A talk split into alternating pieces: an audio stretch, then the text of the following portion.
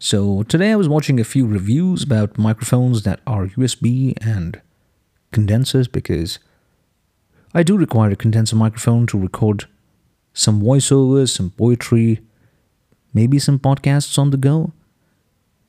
And I kind of watched a lot of reviews in the past two hours on YouTube.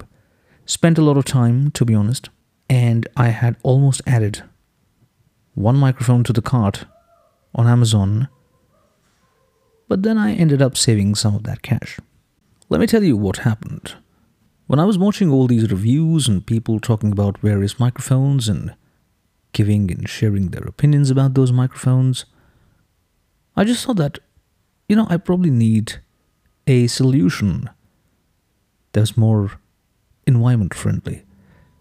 Because when you're usually trying to record on the go, when you're trying to record a podcast, when you're trying to record voiceovers, you kind of require a recording or a recording setup that would avoid the, the echo and the reverb around you.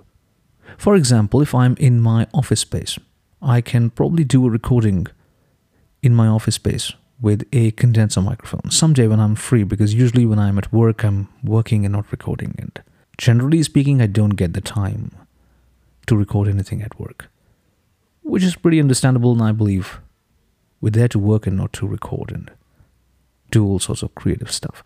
Plus, creative stuff needs some sort of creative mindset to work with. So it's kind of complicated that way.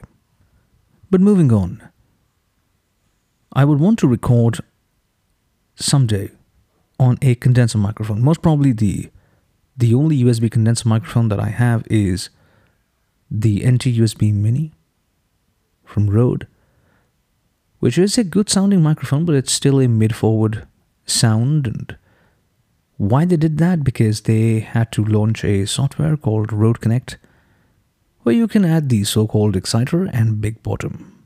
But I'm not a fan of the DSP processing a lot. I'm somebody who would like to just process his audio in post after I've done the recording, after I've decided on what tone I would like to have for a certain recording, so on and so forth. So while I was watching all these reviews, I was just thinking that what other options can I consider? Of course, I wrote on Discord that first I should consider all the options that I have, which is just the NT USB Mini, because I don't have many USB condenser microphones. But wait, don't I? In fact, you're listening to a condenser microphone right now. It's a shotgun condenser microphone. And it's kind of USB because this plugs in directly to the bottom of my iPad and I can record on this microphone. This is, by the way, the Rode VideoMic ME L that you're listening to right now. I'm three inches off this microphone because this is a small probably a very small diaphragm condenser, so you can get a bit closer to these guys. Of course, this microphone uh, has a plosive problem, a terrible problem, and I'm using the provided dead cat for the microphone. Speaking of USB condensers, I already I also have something else called the VideoMic NTG, which is a great microphone. I can I can use that microphone anytime. I, I just love that microphone. To be honest, you've You've probably heard me talking about that microphone a lot, like a broken record. But it's a great microphone. It's versatile. It has its own value. It has its own charm. It has its own advantages. Of course, has its own disadvantages because it's not. I'm somebody who won't carry a boom microphone with me to work because I have to carry it around in my bag and it takes some space. But this guy, the VideoMic ME or the the video micro for that for that matter. I don't have the video micro. But this microphone is pretty pretty nice on the storage front. You can just put it in your pocket.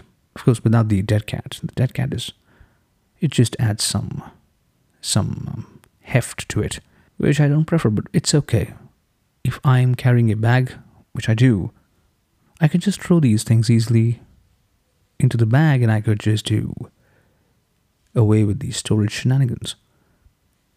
So then I deliberated, deliberated, deliberated, and I reached a conclusion that I don't need to buy that microphone I added to my cart. What microphone was that? It's unimportant, not relevant.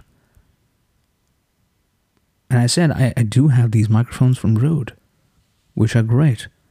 So why not use these shotgun microphones to fulfill my condenser microphone requirement?